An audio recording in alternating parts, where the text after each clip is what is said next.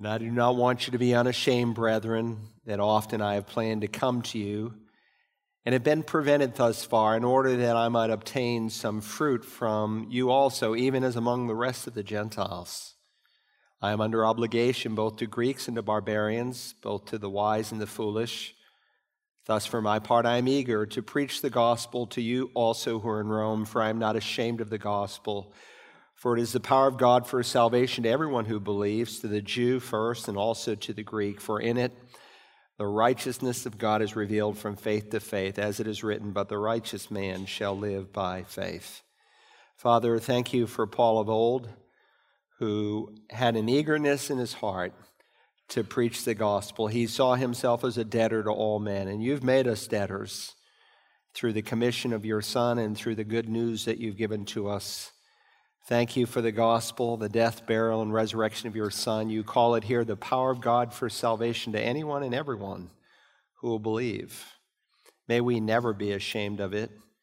May we not have regrets when we step into heaven, sad that our lips were closed so much that we did not more earnestly and consistently and faithfully, in the power of your Spirit, invite people into the kingdom. Now, this word that you've given us, we know it is from heaven, that it is not the words of men, but the very word of God. And thank you for its consistency through Genesis, from Genesis all the way to the Revelation. Thank you, our Father, for your word that is a lamp to our feet and a light to our path. We hunger for it this morning. You told us not to lean on our own understanding, but you told us to use it. But we need a sanctified understanding. We need the help of the Spirit of God today to take what He inspired and to help us to see it.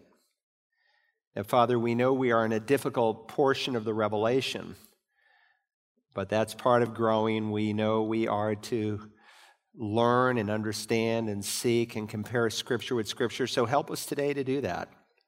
Help us to pay close attention. Because of our time here, we pray that we would be different. We pray for this new week that is in front of us. We ask you to give us opportunities in season and out of season to preach the word, to share it, to reach out to the unsaved. We ask that your hand would be over our anniversary celebration next Sunday, that you would bring people from across our county, from other places who need to know Jesus. Help us to reach even some saints who need a church home. May you work in great power as we fellowship and enjoy each other's company. Now, Father, I confess that without you I can do nothing, but with you all things are possible. So I pray and ask you to fill me and anoint me now by the Spirit of God, and I ask it in Jesus' name. Amen. Take God's word, would you, this morning, Revelation chapter 20. We know very clearly that the next great event on the prophetic timetable of God is called the rapture of the church. The next event is the rapture, and after the rapture is enacted, a seven year period of unprecedented time in human history is going to unfold. Jesus said, For then there will be a time of great tribulation. We've been studying that in chapters 6 through 18. a time of great tribulation, such as has not occurred since the beginning of the world until now, nor ever will. Now, I have amillennial friends, and that's an important word, and I hope by the end of the message you'll know what that means. Who spiritualize God's word, who say there is no future for the Jewish people. They typically call themselves Reformed Christians. It's a great word. They're not heretics. They espouse the five solas of the Reformation that's on the window behind us, but they have a distorted view of Israel. Sometimes they're Reformed Baptists, often Presbyterians. God is not done with Israel. God has a plan for the people of Israel, and I want you to see that today. But when they read a verse like this, there will be a time of great tribulation. They have to spiritualize it. Jesus said a time since the beginning of the world until now, nor ever shall be. There has never been a time like it before. We have no such time in all of the 6,000 years of recorded history that describe what Jesus is describing here in Matthew 24 and what the revelation has been unfolding for us. So, your hermeneutic, another important word I hope you will know if you don't know it already before we're done. This is a very theological message, I need to tell you. People want to study the revelation, but they don't want to apply themselves. They don't really want to dig and learn what it really says. But if you will compare Scripture with Scripture and let the Scripture interpret itself, you will be blessed. There will be a great blessing that the opening chapter promises on those who read and heed this message. Now, God tells us in 2 Peter chapter 1 that we are to pay attention to the prophetic word. Why? Because it serves as a lamp shining in a dark place. Yet I hear all the time people telling me, my pastor never speaks on Bible prophecy. How can you not when one third of the scripture is prophetic? Well, sometimes there's a system of theology that scares them away from it, or sometimes there's the abuse of the prophetic passages, the Harold Campings who set dates, and all the other wackos. It does not dismiss what God has given us here today. Now, we're going to look at just three verses. I suspect it will take me maybe four, even five sermons to get through this 20th chapter. But I want to read the first six verses so you have a sense, Scott, good to see you, of where we're headed today. Follow along. Then I saw an angel coming down from heaven, holding the key of the abyss and a great chain in his hand. And he laid hold of the dragon, the serpent of old, who is the devil and Satan, and bound him for a thousand years. And he threw him into the abyss and shut it and sealed it over him so that he would not deceive the nations any longer until the thousand years were completed. After these things, he must be released for a short time. Then I saw thrones, and they sat on them, and judgment was given to them. And I saw the souls of those who had been beheaded because of their testimony of Jesus and because of the word of God, and those who had not worshiped the beast or his image, had not received the mark on their forehead and on their hand, and they came to life and reigned with Christ for a thousand years. The rest of the dead did not come to life until the thousand years were completed. This is the first resurrection. Blessed and holy is the one who has a part in the first resurrection. Over these, the second death has no power, but they will be priests of God and of Christ and will reign with him for a thousand years. Now, the key to understanding any text is the context. Words find their meaning in the context. And so let me set the immediate and the broad context so you know where we are here in the Revelation. For those joining us for the first time here in the 20th chapter, we started over two years ago, and we learned in the opening chapter that the theme of the Revelation is found in Revelation 1 7. He is coming with the clouds. It's all about Jesus coming back. But we also saw that this is one of the few books in the Bible where God gives us a divine outline. There's a few books where God actually gives us the outline, and how important for this book because it helps us to see the pattern that God has set. It's found in Revelation 1:19. Here's a chart helping you to visualize it. Therefore, write the things which you have seen that's the past. That's Revelation chapter 1. And the things which are, that's the present. That's Revelation chapters 2 and 3, seven churches. And the things which will take place after these things, that is the future. So, starting in Revelation 4, all the way through chapter 22, John writes about the things which will take place after these things. And so we are in the after these things section of the book. Look at 4 1. After these things, I looked and behold a door standing open in heaven. And the first voice which I had heard, like the sound of a trumpet, speaking with me, said, Come up here, and I will show you what must take place after these things. Twice over, so you could not miss it. We call this the rapture. Every Christian believes in the rapture. You meet someone and say, Well, I don't believe in the rapture. It's not in the Bible. It's in the Bible. It's in the Latin translation of the Bible that the church used for a thousand years. We shall all be caught up, rapto. And so we get our word rapture.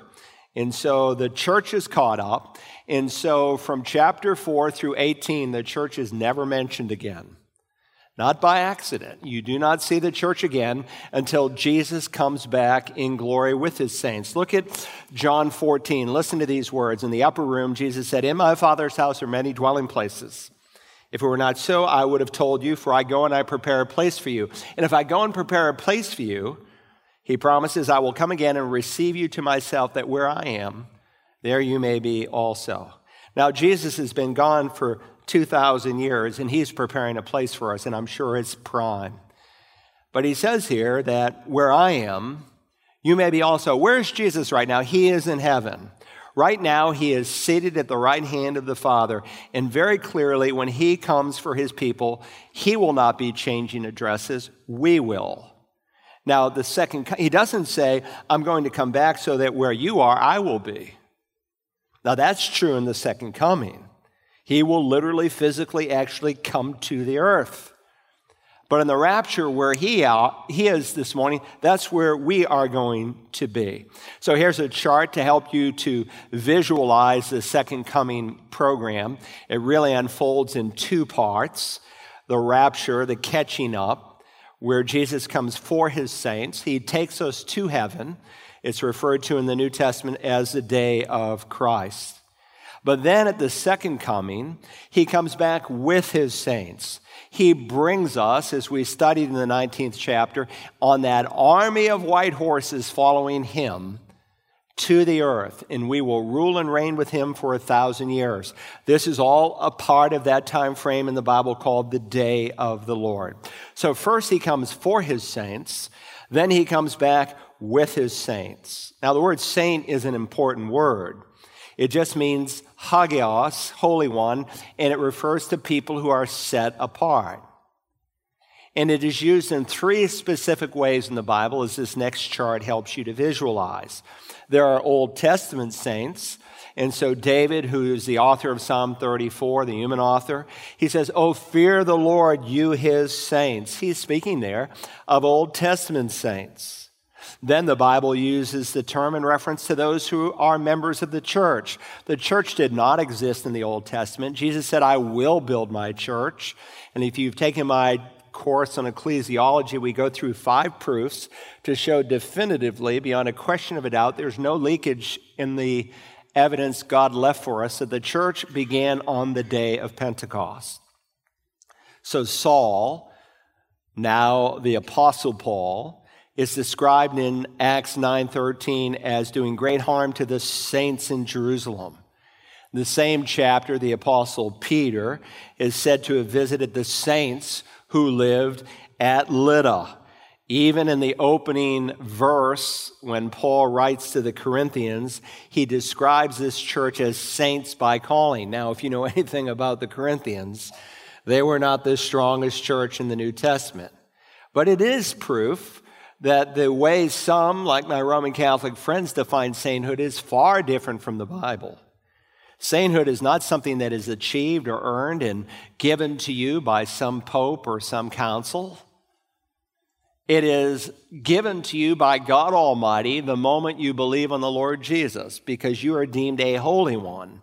It is imputed righteousness. Those are church saints.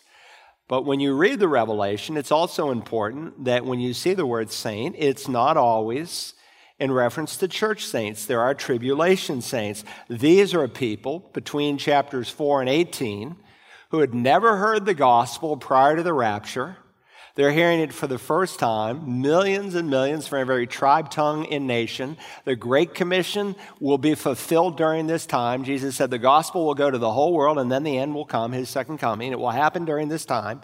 There are saints who are saved. We call them tribulation saints. So, chapter 4 ends with God receiving the praise of his four living creatures and the 24 elders. We saw that was a representative number of the church. Then chapter 5 opens with these words Notice, I saw on the right hand of him who sat on the throne a book, written inside and on the back, sealed up with seven seals. It's the title deed to the earth. Adam's sin lost the right to rule. Christ's death on the cross regained the privilege. So he has given the title deed to the earth. Right now it is in the right hand of the Father, but it will be handed to God the Son. And he alone is worthy to break those seals. And when he begins to break those seals, what's called in Revelation 6 the wrath of the Lamb will begin to unfold. And we saw that this wrath comes in the form of 21 judgments seal, trumpet, and bowl judgments. Here's a chart on the seal judgments. We studied those. First, we looked at the four horsemen of the apocalypse. We looked at those who are martyred during this time for believing in Jesus and rejecting the Antichrist. And then we saw the first of cosmic changes that will take place in the universe. And then before the seventh seal, is opened, in which contains seven trumpets. And the architecture of the revelation is very important for us to get if we're going to understand it. Seven, seven, seven, six, in interval seven. And in the seventh seal is found seven trumpets. When we come to the seven trumpets, in the seventh trumpet are seven bowls of wrath. But between the sixth seal and the seventh seal, there's an interval.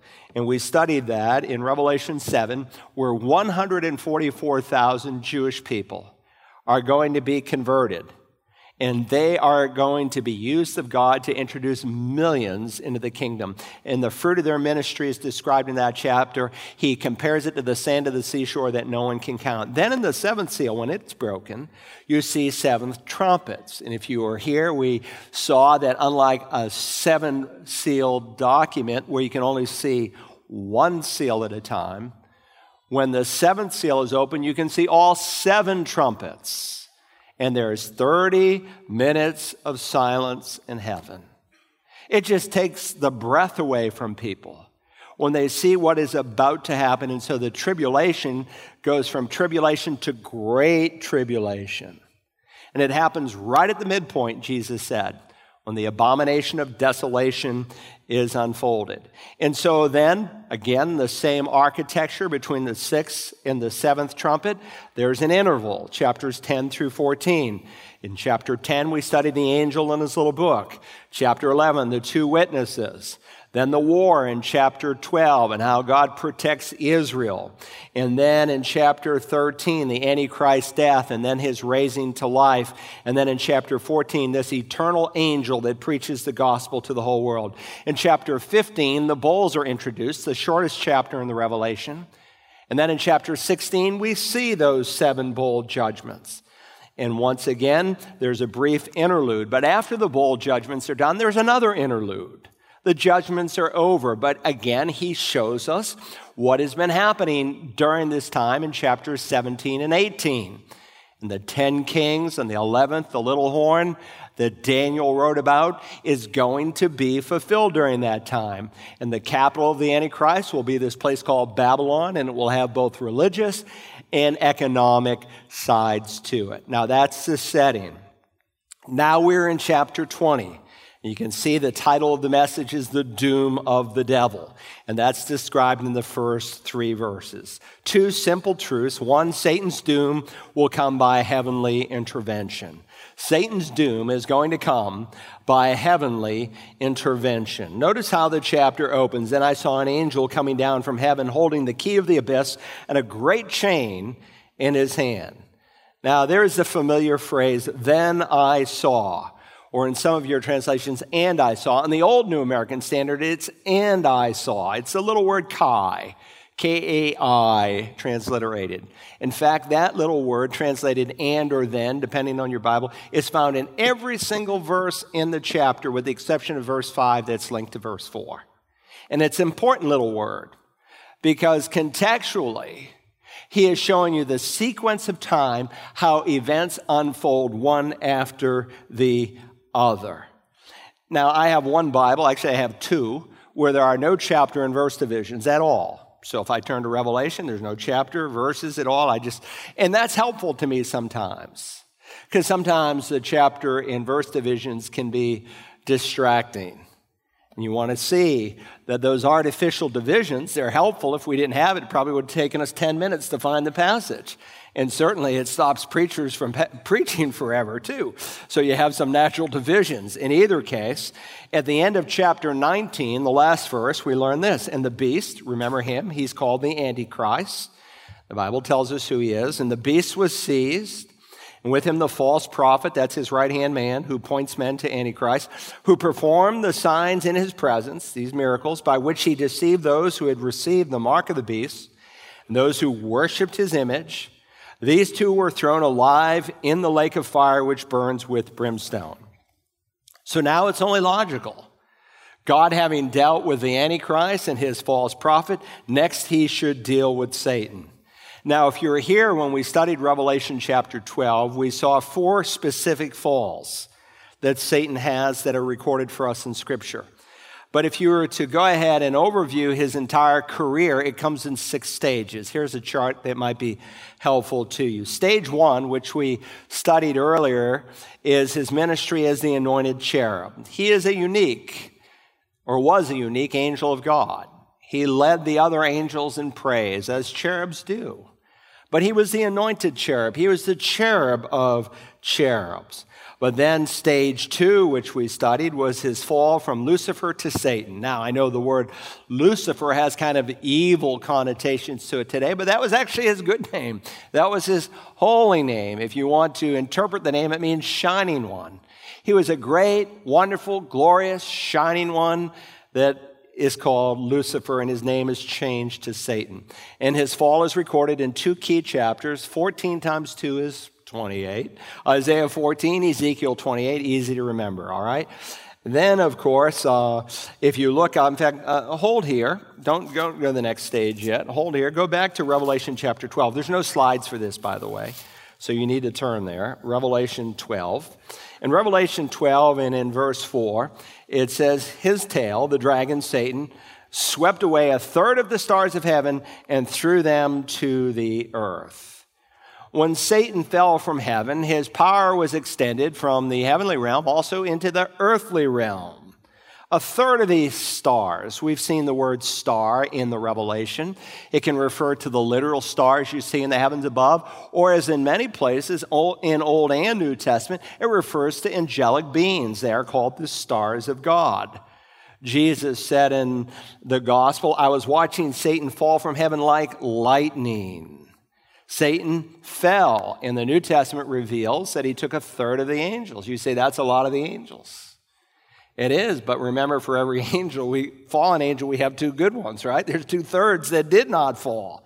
And so Revelation 12, 4, we studied it in depth, and in its context, it refers to a past event where Satan's power was extended just beyond the heavens down to the people who are on the earth. And so you see him there in the Garden of Eden working against the evil one. Today, Satan, uh, working against Adam and Eve. You, today, you see Satan, who is very much at work in the world.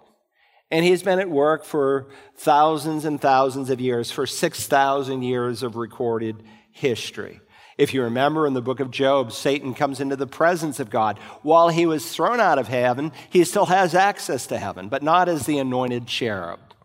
And so the B'nai Elohim, the sons of God, come into the presence of God Almighty with some of the fallen angels.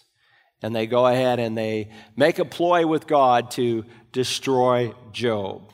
Now that brings us to the third stage of his evil work, where during the seven year tribulation, Satan is literally physically brought down to the earth. There's a war in heaven between Michael and Satan. Look at, um, if you will, Revelation 12, look at verse 8, and let's look at verse 9. And they were not strong enough, Satan and his demons in the context, and there was no longer a place found for them in heaven.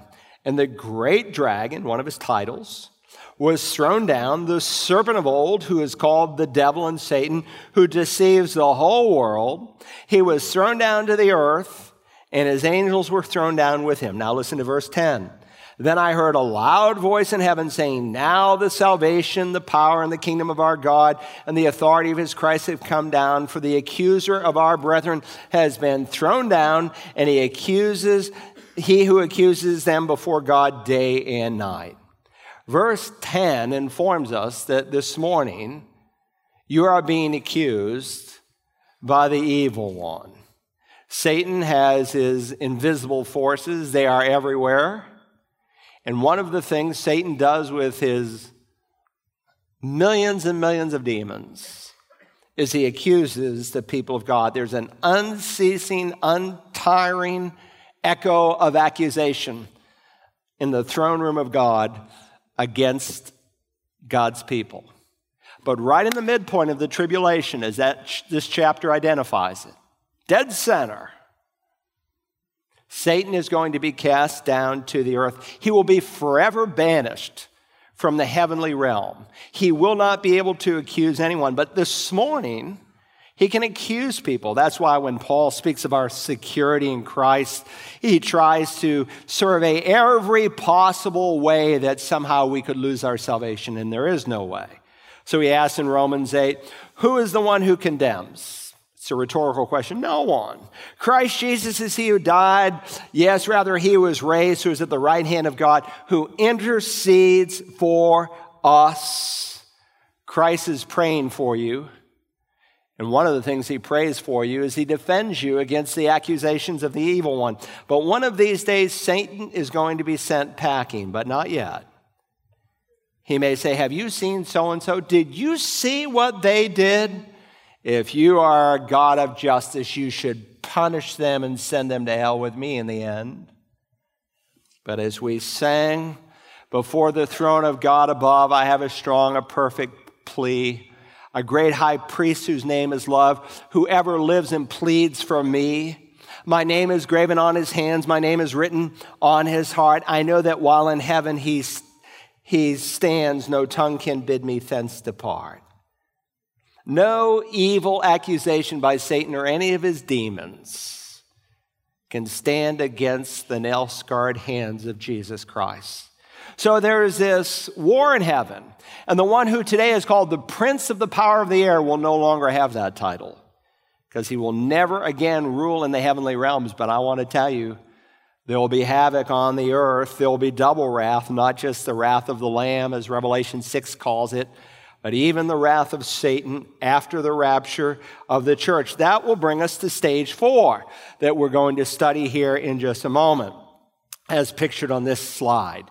In Revelation 20, we see the fourth downward fall of Satan, where he's thrown into the abyss and he's locked in there for 1,000 years. His short time that Revelation 12 speaks of when he's on the earth, three and a half years, is now over. At the second coming, he's thrown into the abyss for a thousand years. Then in stage five, uh, bring up stage five, he'll be released after the thousand years. We'll study that when we come to uh, verses seven through eight. I think it's a few sermons away. But there he will be released, and there's a purpose for his release. You say, why doesn't God just kill the devil now and throw away the key and be done with him? We'll see why. There's a purpose. And we'll see God's sovereign purpose. And then in stage six, the final aspect of his career, he is going to meet eternal condemnation in hell in the lake of fire. Now, listen, the one who said, I will exalt myself above the stars of God, is someday going to be brought into the lowest hell and if you are following him, you will ultimately be there with him if you die as a lost person. You say, I'm not following Satan. Well, if you haven't been born again, you are. If you have not been, as Colossians 1 says, rescued from the domain of darkness and transferred into the kingdom of his beloved Son, then you are.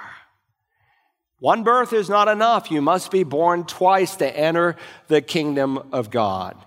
But I want to tell you when stage three happens, there's going to be a wave of anti Semitism on the earth like we've never seen it. The seeds are being sow, sown in our day, it's not by accident.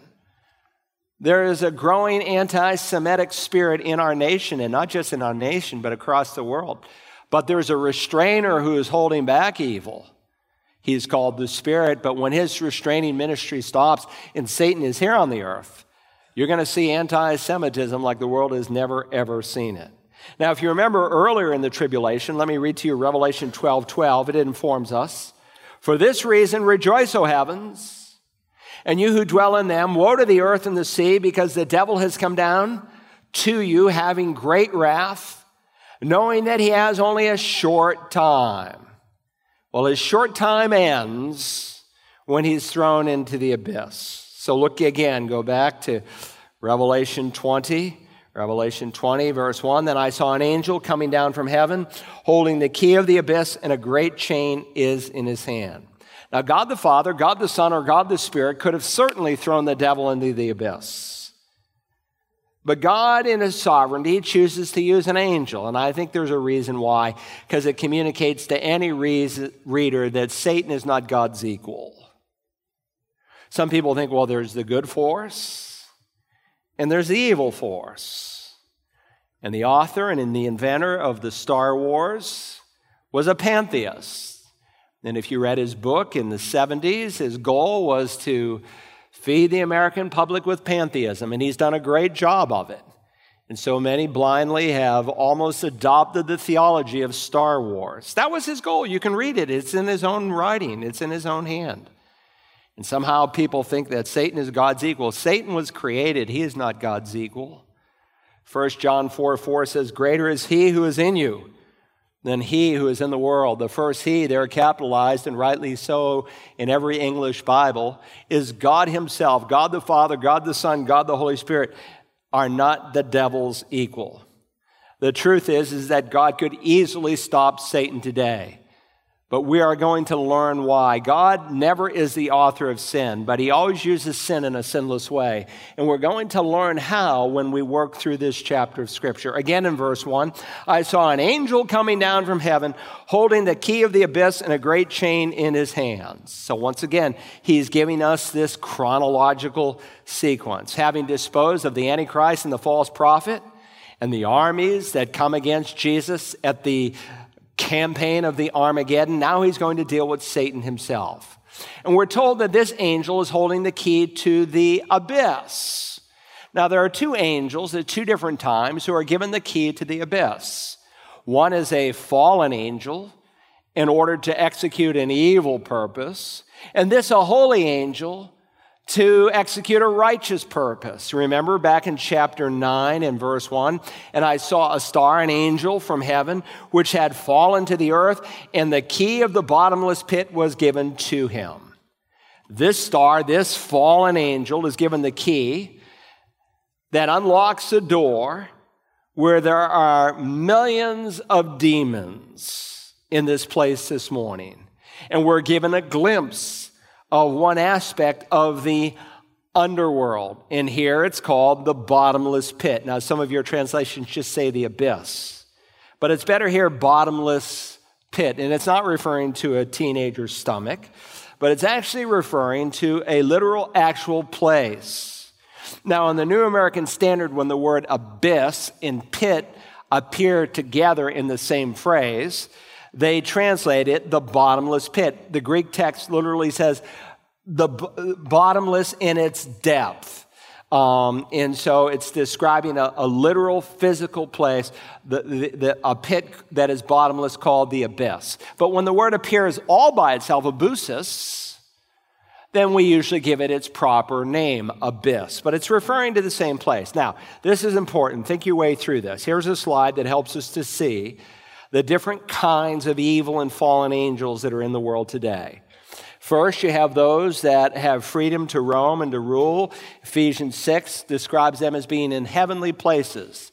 Daniel, that should say Daniel 10, um, illustrates for us how they are at work in the heavenly places. They're organized. In Daniel 10, you see there are angels that are even over countries that have assignments. They are wreaking havoc this morning. They are trying to solicit even God's people to evil. The prince of the power of the air is using his demonic forces to work in the sons of disobedience. That's the first class. They have total freedom to rule and reign and to wreak havoc. There's a second class of fallen demons, and they are in a place called Tartarus. 2 Peter 2 4 and Jude 1 chapter, verse 6 describe these angels. And this particular class of angels are kept, the Bible says, in eternal bonds. They'll never get out of Tartarus. It's a subset of hell. Someday Tartarus will also be in the lake of fire. But these are angels who committed something so wicked, so heinous, where they left their proper abode, to use the words of Jude. It's illustrated for us in Genesis 6. The B'nai Elohim, cohabitated the sons of God with the daughters of men. demons when they took on bodily form, and they can only appear as males in Scripture. At least every illustration we have when a demon comes, they come as males. They literally try to cohabitate with women. And they do. You see that illustrated even in uh, later on in the Genesis when there are some holy angels in the sodomites want to cohabitate with those angels who came as men. Even after they're blinded, they're trying to break the door down. They're driven by such hard lust.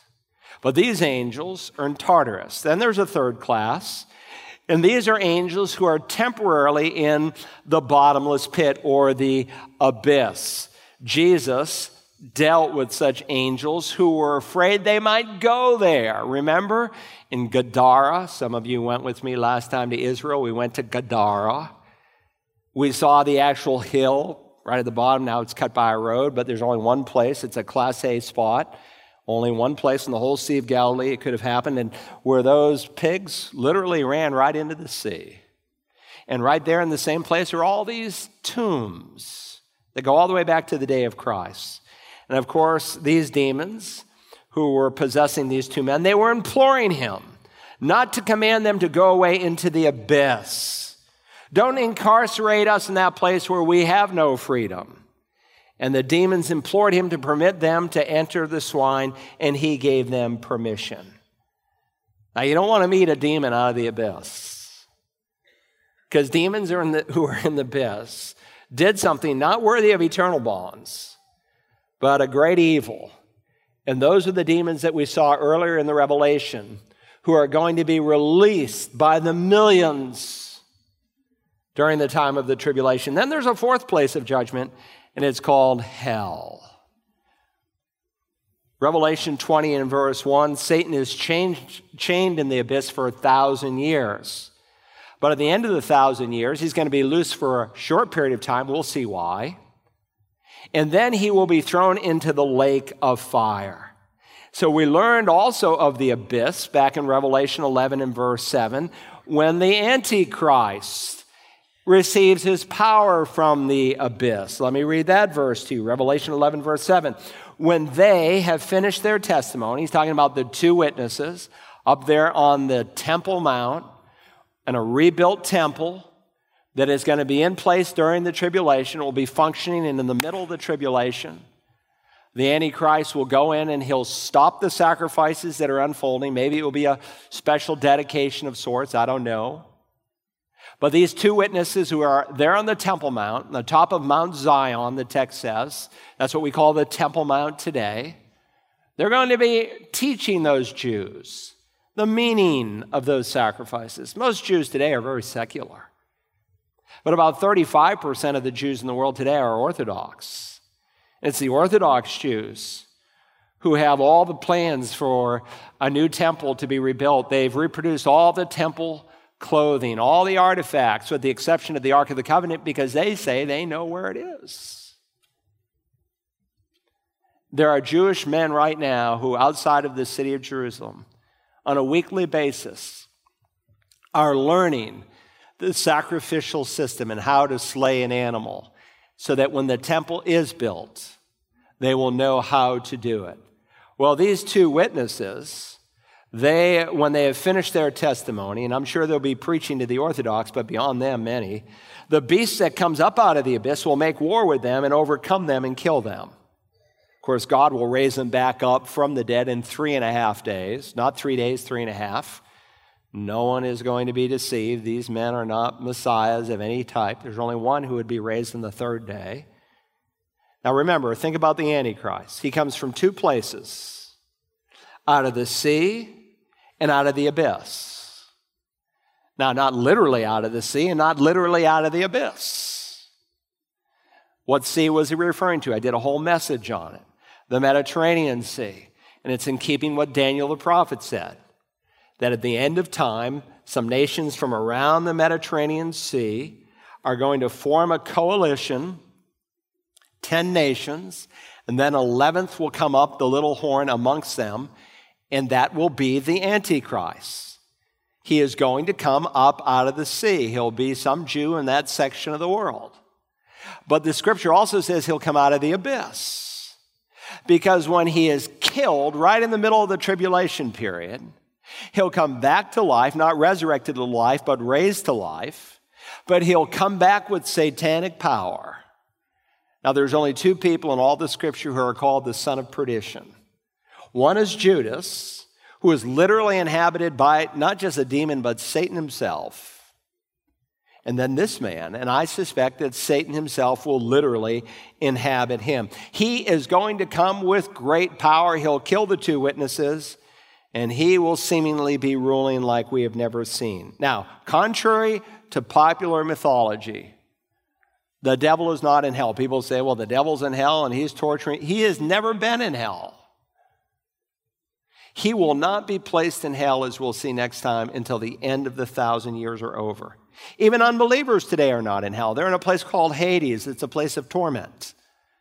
But Hades, Revelation 20 tells us, will be also cast into the lake of fire. And the parallel here is beautiful. Just like Hades is a temporary place that becomes an eternal place in the lake of fire, even so, the abyss, the place where fallen angels are, that's a temporary place, but it will become an eternal place in the lake of fire as well. Now, look again in verse 1. Then I saw an angel coming up from heaven, holding the key of the abyss and a great chain in his hand. So, an angel has the key to the abyss and a great chain. You say, well, is it a strong galvanized chain from Home Depot? What kind of a chain could chain the devil up? I don't know. All I know is it's a great chain. Yes, he's a spiritual being. But the point is, is that the devil for 1,000 years will be able to do zero.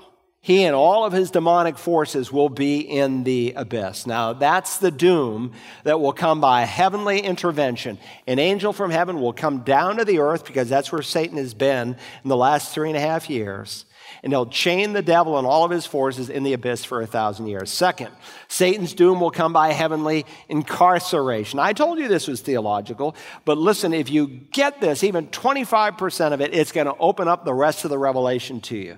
And if this is new to you, go back and listen to the message again. Satan's doom will come by a heavenly incarceration. Look now at verse 2.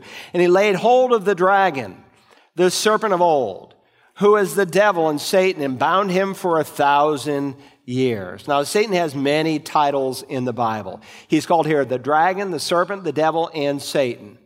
The term dragon appears 13 times in the Revelation, 11 times in chapter 12, and then once each in chapter 16, and then the final time here in chapter 20.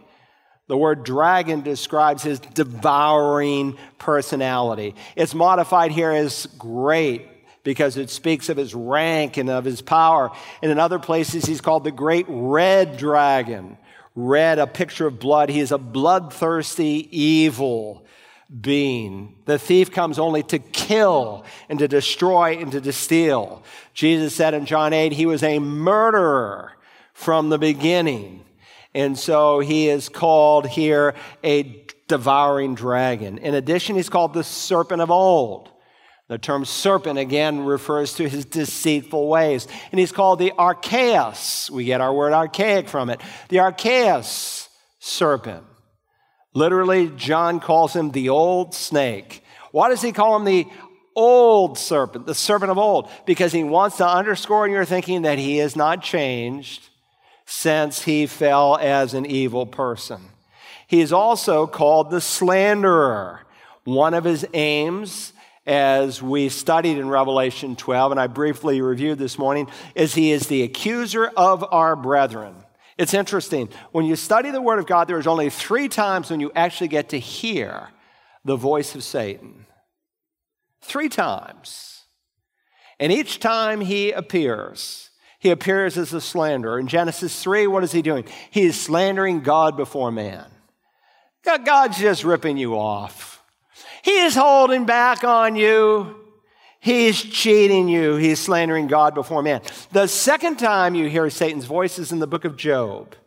And there he's slandering man before God. Job, the only reason he follows you, God, is because you bought him. Take away the blessings, and you'll see what Job is really made out of. And then the last time you hear Satan's voice is in Luke 4, Matthew 4, where he's slandering the God man, Jesus Christ. He slanders him. He is a vicious accuser. He is also called Satan. The word means literally Satanas adversary. He's your adversary this morning. So, as a dragon, he is looking for someone to devour. As a serpent, he is looking for someone to deceive. As the devil, he is looking for someone to defame. And as your adversary, as Satan, he is looking for someone to defeat. But there's good news. He doesn't win in the end. Jesus is coming back. He's going to deal with this evil, wicked one. He laid hold of the dragon, the serpent of old, who is the devil and Satan, and bound him for a thousand years. Now, this angel is said to lay hold of him. It's a Greek verb that means to have power over him, to be someone's master. And the text is affirming us again that the devil is not God's equal. God just uses a holy angel to shut this guy up. Maybe Michael the archangel. And six times over, it tells us here of the phrase a thousand years. We call this the millennium. Now, that's just a Latin term that, which by the way, see all these solas, they're from the Latin translation of the Bible. So many of the phrases we have in Christendom today, like Trinity, it's a Latin word because the most translated version of the Bible was the Latin Vulgate. It was used exclusively for a thousand years of church history. It was the translation of the church. Mille is Latin for thousand, annum, annual, means year. So when we speak of the millennium, we're speaking of the thousand year reign upon Christ upon the earth. Someday, Jesus is going to come back. He will literally, physically, actually reign on the earth. He taught us in the model prayer to pray, Thy kingdom come, Thy will be done on earth as it is in heaven. The apostles believe that the Messiah would someday literally reign on the earth. Do you remember there on the Mount of Olives when he's getting ready to ascend into heaven? The very mountain, the Bible says he'll plant his feet upon when he comes at the second coming? Lord, is it time for you to restore the kingdom to Israel? He is talking all about the Holy Spirit and the Feast of Tabernacles, which is a picture of the coming reign of the Messiah, the Holy Spirit's power is seen all across the earth. And they think, Lord, is this the time? And if Jesus wanted to dismiss the concept that he had a kingdom for Israel, this would have been a perfect time. Oh, no, no, no, no, no. There is no kingdom anymore for the Jewish people. The church, which I'm going to establish in 10 days, they are now God's chosen people. There is no such kingdom. But he never does that. He never says that. And if there was ever a time for him to say that, he could have said it then. Now, John lets us know how long the kingdom is. When you read Jewish rabbis going back several thousand years, they say, well, the kingdom of Messiah was 40 years. Some said it was 70 years. Some said it was 400 years. Some said it was 7,000 years. And they all have different reasons for coming up for that, but that was speculation on their part. God never said how long it was in the Old Testament. But the New Testament gives us the length of the kingdom. It's a thousand years. Now, the concept of the kingdom is not a New Testament teaching, it's taught in the Old Testament. But the length that it is a thousand years is something that God teaches a literal thousand years. Now, I have some friends, they call themselves amillennialists. Ah, the prefix means no. So they say there is no millennium. And so they have to spiritualize the book of Revelation. So are we talking about a literal thousand year reign upon the earth? They say no. This is just a symbolic number. When you do that, you disembowel what God has clearly revealed. Here in the Revelation, the thrones are literal, the angels are literal, the martyrs are literal, Jesus is literal, the beast, the Antichrist is literal, his image is literal, the 666 is literal, a thousand years are literal. God said what he meant, he meant what he said, and we shouldn't take it any differently. But no, there are people today who say, well, Israel, national Israel, the Jewish people, God's done with them. The church, they argue, is the new Israel. Oh, no, they are not. God made, and I did a whole message on this in our series. He made a covenant with Abraham that was unconditional in nature. It had nothing to do with the faithfulness of the Jewish people. Now, there are other covenants that God made with Israel that were conditional in nature, like the Mosaic covenant. You do this, I'll bless you. You don't do it, you'll, well, you'll be whipped. I'll deal with you. I'll take you to the woodshed. I'll discipline you because those whom I love, I discipline. But the Abrahamic covenant was an unconditional, eternal covenant that God made. But here's the problem it's a problem with hermeneutics. I told you that's a word you need to know. So if it's new to you, it just means how you interpret the Bible. What principle do you use to interpret the Bible? So the amillennialist uses a different principle to interpret prophecy than he does the rest of the Bible. He uses a dual hermeneutic. All of the rest of Scripture, he just literally, normally, grammatically interprets the Scripture. But when it comes to prophecy, he spiritualizes how to interpret prophecy. So, if you listen to the amillennialists of our day, they say, well, the book of Revelation, it's all history. With the exception of chapter 19, when Jesus comes again, it's all history. That's why I told you in the opening words, Jesus said there is a time coming like the world has never seen and will never see again. That's never happened. Matthew 24 and 25. Apart from the second coming, they say it's history. Jesus is just talking about the destruction of the temple in 70 AD. No, no, no, no, no, no, no. He is talking about some literal events. You say, well, how do you know, Pastor, your hermeneutic is correct? Because the best interpreter of Scripture is Scripture itself. And so, the way Jesus and the apostles interface with the Old Testament, they asked them a literal question Are you going to restore the kingdom to Israel at this time? Jesus in Matthew 24 literally interprets Daniel the prophet with the Antichrist coming into the temple to defile it. And even the Old Testament prophets, when they deal with their compatriots. And so here's Daniel. He is studying. They've been in a place called Babylon, and he wonders, how long are we going to be here?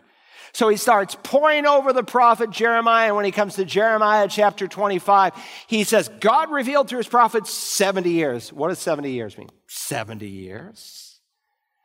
So the church fathers, believed in a normal hermeneutic. They believed that Messiah would literally come and reign on the earth, and those were the people who lived closest to the apostles. Now, understand when we speak of a normal hermeneutic, we're not dismissing figures of speech. We have figures of speech in our day. When I say, um, it's raining cats and dogs outside, I don't mean it's literally raining cats and dogs. You know that is a figure of speech for very heavy rain. But liberal theologians and lost people, you know, when, when, when you talk about especially some moral issue, they say, well, you don't literally interpret the Bible, do you? You're not saying that my adultery is wrong. Who are you to judge? Judge not, lest you be judged. Jesus said, also judge with righteous judgment. You're not saying that my adultery is wrong. You're not saying my abortion is wrong. It's a woman's right. You're not saying my homosexuality is wrong. God made me this way. You're not saying gender fluidity is wrong, are you? Yes, I am, because that's what God said, and God said what He meant, He meant what He said. Now, understand though, when you come to replacement theology, we're talking about not some liberal or some lost person. We're talking about brothers in Christ. And they believe all five of those solas on the window. So I'm not dismissing them as heretics. They're my brothers in Christ. Some, like Alistair he's preached in this pulpit. But he's amillennial. Now, I think a lot of them are amillennial out of ignorance. I really do. I just think they have not really thought this through and studied it. John Piper, he's a good brother in Christ, but look, he's wrong on Israel. He says Israel is no different from Uganda. Oh, yes, it is. It is very different. And God's not done with the people of Israel. And so to allegorize thousand, well, thousand just means a number of fullness. Who says? Well, others say thousand, well, it, just means a long, long period of time. Who says? See, they don't know what it means. And they keep coming up with all these different interpretations. because it's wide open when you allegorize the scripture. Now, there are certainly symbols in the revelation, but the revelation interprets the revelation, and other passages interpret the revelation. And When you understand what the symbol means, then you literally believe the symbol. But what re- this so called Reformation theology, it's a beautiful, magnificent word. They've robbed it from the evangelicals, much like our Pentecostal brothers have robbed the word charismatic. I'm a charismatic Christian. I believe every Christian has at least one spiritual gift, but they relegate the word to a certain subset of spiritual gifts. But it's so called Reformed theology, often found in Presbyterians or Reformed Baptists and others, that unknowingly is planting the seeds for the anti Semitic movement in our day. But they have a whole system of theology that they have to protect. So, Romans chapter 9 is not God choosing Israel out of all the nations of the world, which he says, Jacob I loved, Esau I hated. Where does that come from? Malachi 1. Where does that come from? Genesis. Two nations are in your room, and I chose Israel over the Edomites. But you see, Calvin said God chose you to go to heaven and you go to hell. I didn't mean that literally, but you know, uh, some to go to heaven and some to go to hell. And they have this doctrine of election. And so instead of Israel being elected out of all the nations of the world, it's individuals. Why? Because Israel's gone. Israel's done. And because of a rotten ecclesiology, it gives you a distorted eschatology and a warped Christology. Jesus didn't die for some, he died for all. And if you go to hell, it won't be because you are non elect. The elect are the whosoever wills, the non elect are the whosoever won't. If you go to hell, it won't be because you're unloved, it, was, it will be because you're unwilling to believe on Jesus as your Savior. But what they have done is they have, through this erroneous position, here it is on a map, kind of, of sorts. Again, they say we're in the church age, and we are. God is building his church, but they also say the church is in the Old Testament. And Christ is reigning, and he is. But they say it's a spiritual reign, that he's not going to literally someday reign. There's no millennium. Ah, Alpha, millennium. Tribulation, we've always had it. The next event is Jesus coming back. And then we enter into the eternal state. Where did it come from? Actually, it came from a guy named Tychonius who lived in the late 300s. And he influenced a man by the name of Origen. Origen didn't want to lose his head. You talk about a Messiah, a Christ named Jesus, who's going to be King of Kings and Lord of Lords. That could cost you your head. So let's just spiritualize the text. And he influenced this guy named Augustine. And Augustine really popularized the view. And so from Augustine came Roman Catholicism, and some reformers were saved out of Roman Catholicism, and they teach what the Roman church teaches. Listen to what Augustine said How hateful to me are the enemies of your scripture. How I wish that you would slay them, talking about the Jews. How I wish you would slay them with your two edged sword, so that there should be none to oppose your word. So Augustine taught the theory of substitution that the church replaced Israel, that we are the new Israel, that God has debased and made Israel destitute as an example and as a warning to those who will not believe. And so he said, quote, the Jews who slew, the, slew him and would not believe in him. Then he goes on to say how they were punished by God through the destruction of the temple in 70 AD. And so Augustine said, They bear the guilt for the death of the Savior, for through their fathers they have killed Christ. Now, when you go into Yad Vashem, the very first little side view where they have all these different sections to describe the history of Israel is these words from Augustine. And you wonder why it's hard to win Jewish people today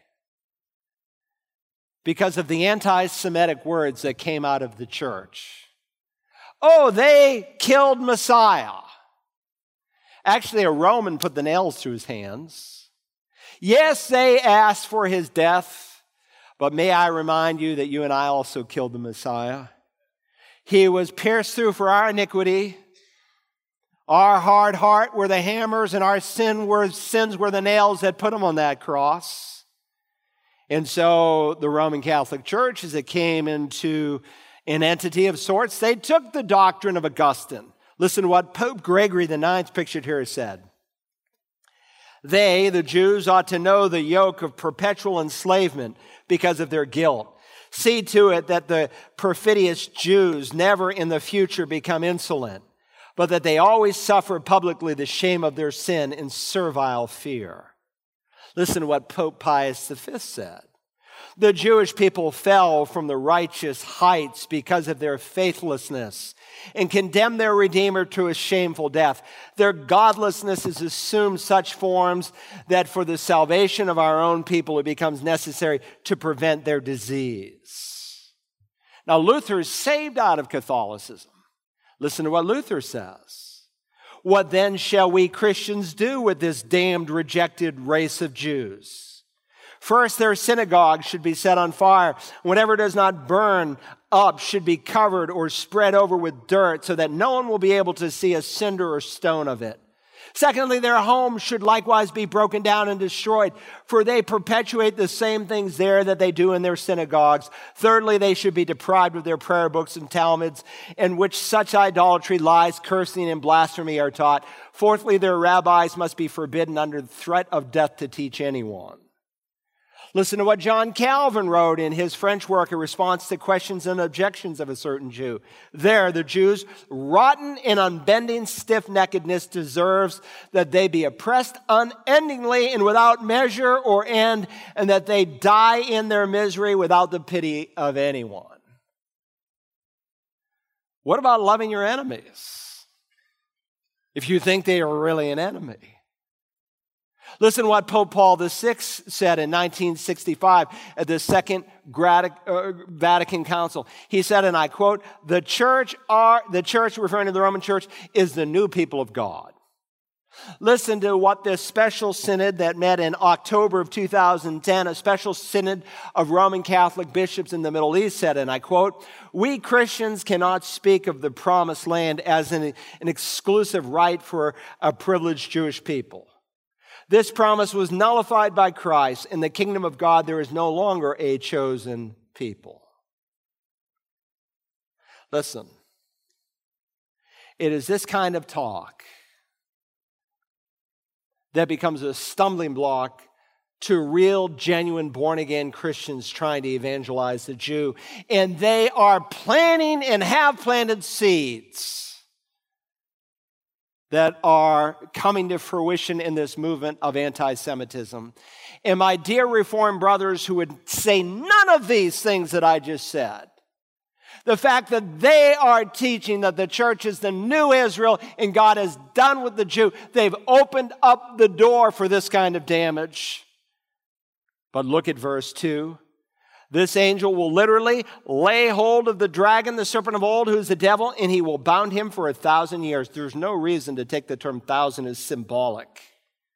Listen, all the numbers and the revelation are to be taken literally. So why not this number? I mean, if the number a thousand is symbolic, does that mean the number 7,000 in Revelation 11 through the earthquake, those who are dead, is that symbolic? How about the number 12,000 from each of the 12 tribes of Israel, the 144,000? Is that symbolic? How about the five months when those demons are let out of the abyss? Is that symbolic? Or what about the 42 months or the 1260 days? No, numbers are numbers in Scripture, and we are not to spiritualize them. Yes, when Jesus died on the cross, he disarmed Satan, but the actual disarming in its fullest sense will not be seen yet until the future. People say, oh, he disarmed him, and that's what this is referring to. Well, if he's disarmed Satan and put him on a chain, he's on an awful long chain. I'll tell you what. Verse 3 I'm almost done. And he threw him into the abyss and shut it and sealed it over him so that he would not deceive the nations any longer until the thousand years were completed. After these things, he must be released for a short time. Now, again, my amillennials friends allegorize all of this, but in the Revelation, the battle of Armageddon is literal. The taking of the beast and the false prophet and thrown into the lake of fire is literal. The kings, the armies, Satan, the, it's all literal. And here we are told that Satan, with all of his demons, are thrown in the abyss and he's locked up for a thousand years until the thousand years are completed. Now, listen, there are Christians who've been deceived in every age. And the nature of deception is you don't know you are deceived. And Satan is a great deceiver. And he deceived Augustine, and he deceived my Roman Catholic friends, and the Protestant reformers who came out of Catholicism. But listen, if he is not literally bound, what about the resurrections that we'll study next time that are meant? Are these literal resurrections? Or are those symbolic too? No, Satan is like a roaring lion. He's seeking someone to devour, but we know in the end we win. Now, how are we going to apply this today? Let me suggest three applications as we close. All scripture is given by inspiration, and I know this is a heavy theological message, but if you get just 25% of it, it will help you so much in the chapters that will follow. Number one, this chapter should increase my awareness of God's timing. Now, I'm always amazed over the precision that you find in God's word. And our God is indeed a God of order and a God of timing. This passage reveals that there is a specific day during a specific time frame of 1,000 years in which Satan will be thrown into the abyss. Timing is very important to God. For centuries, the Jewish people prayed for the coming of the Messiah, as did Gentile converts. And Paul says, in the fullness of time, at just the right time, the Lord Jesus came and he is going to come back in just the right time. Now, Second Peter reminds us that that time frame will be mocked. Someone told me just this week it happens monthly. They say, My pastor never speaks on prophecy. I suppose many times they can because they don't understand it because they spiritualize it. But you cannot speak and preach the whole counsel of God when one third of it is prophetic in nature. But some are running from the wackos like Harold Camping, who set dates, and so many like him. Just sheer nonsense. And so, in the end of time, people will be asked, Where's the promise of his coming? You evangelical believers, you say Jesus is coming to sweep you off the earth one of these days. Ha ha ha ha ha. ha. Never happened. Peter's answer do not let this one fact escape your notice, beloved, that with the Lord one day is a thousand years and a thousand years is one day. Just because he's been gone for 2,000 years does not mean he has forgotten his promises. And one of these days, the trumpet is going to sound and he is going to come for the church. Second, this chapter should increase my awareness of God's sovereignty, of God's sovereignty. It's a fresh reminder to me that God is over all, even the demonic realm. And so Martin Luther was right when he said the devil is God's devil. And this chapter emphasizes that Satan can only do what God allows him to do. He wanted to sift Peter, and God gave him a limit. He wanted to bring harm to Job, but God gave him a limit. And it seems like there's a cloud of evil my daughter in law said to me just recently when she, she said, What is going on? I said, We are in a moral free fall. And not just in America, across the world. There are relentless reports of sexual harassment. Newscasters, pastors, politicians, and it never seems to end. Then there's this movement of viewing pornography on the internet. So now men have to take pills to do what God says should come normally because they've distorted and perverted their own physical bodies. And now what used to be hidden behind a counter is so accessible. Add to that, we've got politicians who say, I want to kill my baby, and if I want to kill my baby and the day my baby is born, I ought to be able to do it.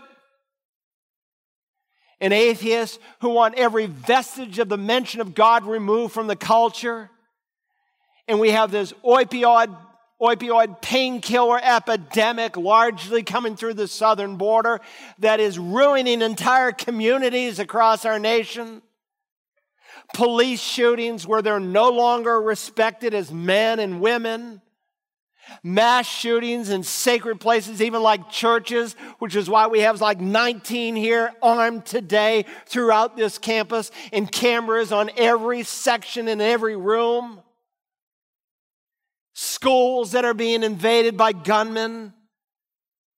Terrorists who are blowing themselves up and using vehicles, and now the threat of nuclear war. And it just seems like the world is falling apart. Add to that you have a nation who is turning from God. The Pew Research Center two months ago reported, quote, the majority of Americans now believe it is not necessary to believe in God to have good morals. 51%. In 10 years, those between 18 and 29, 81% in 2007 said they never doubted the existence of God. In 2017, 52% in that age range now doubt the existence of God. Look, when a man says, I'm not sure there's a God, I don't know if there's a God, or there is not a God, he is suppressing the truth and it's driven by a false morality. And then when you look at the millennials, and it's the scariest thing in Generation X and others, and the occult that they are buying and embracing.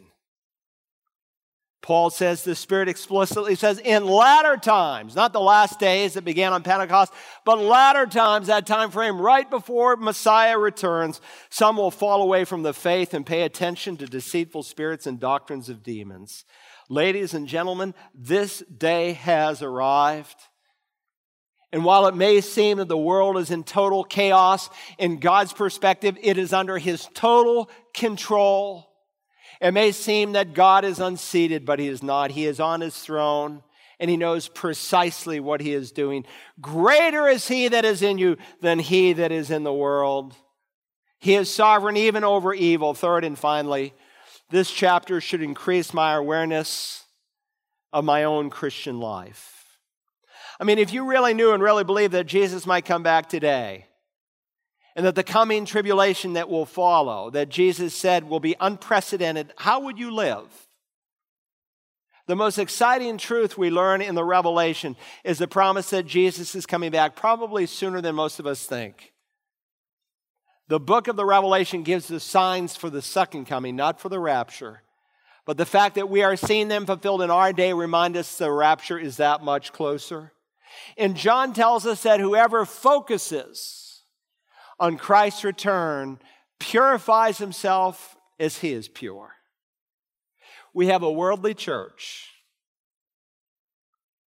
People who call themselves evangelical who are not that much different from the world.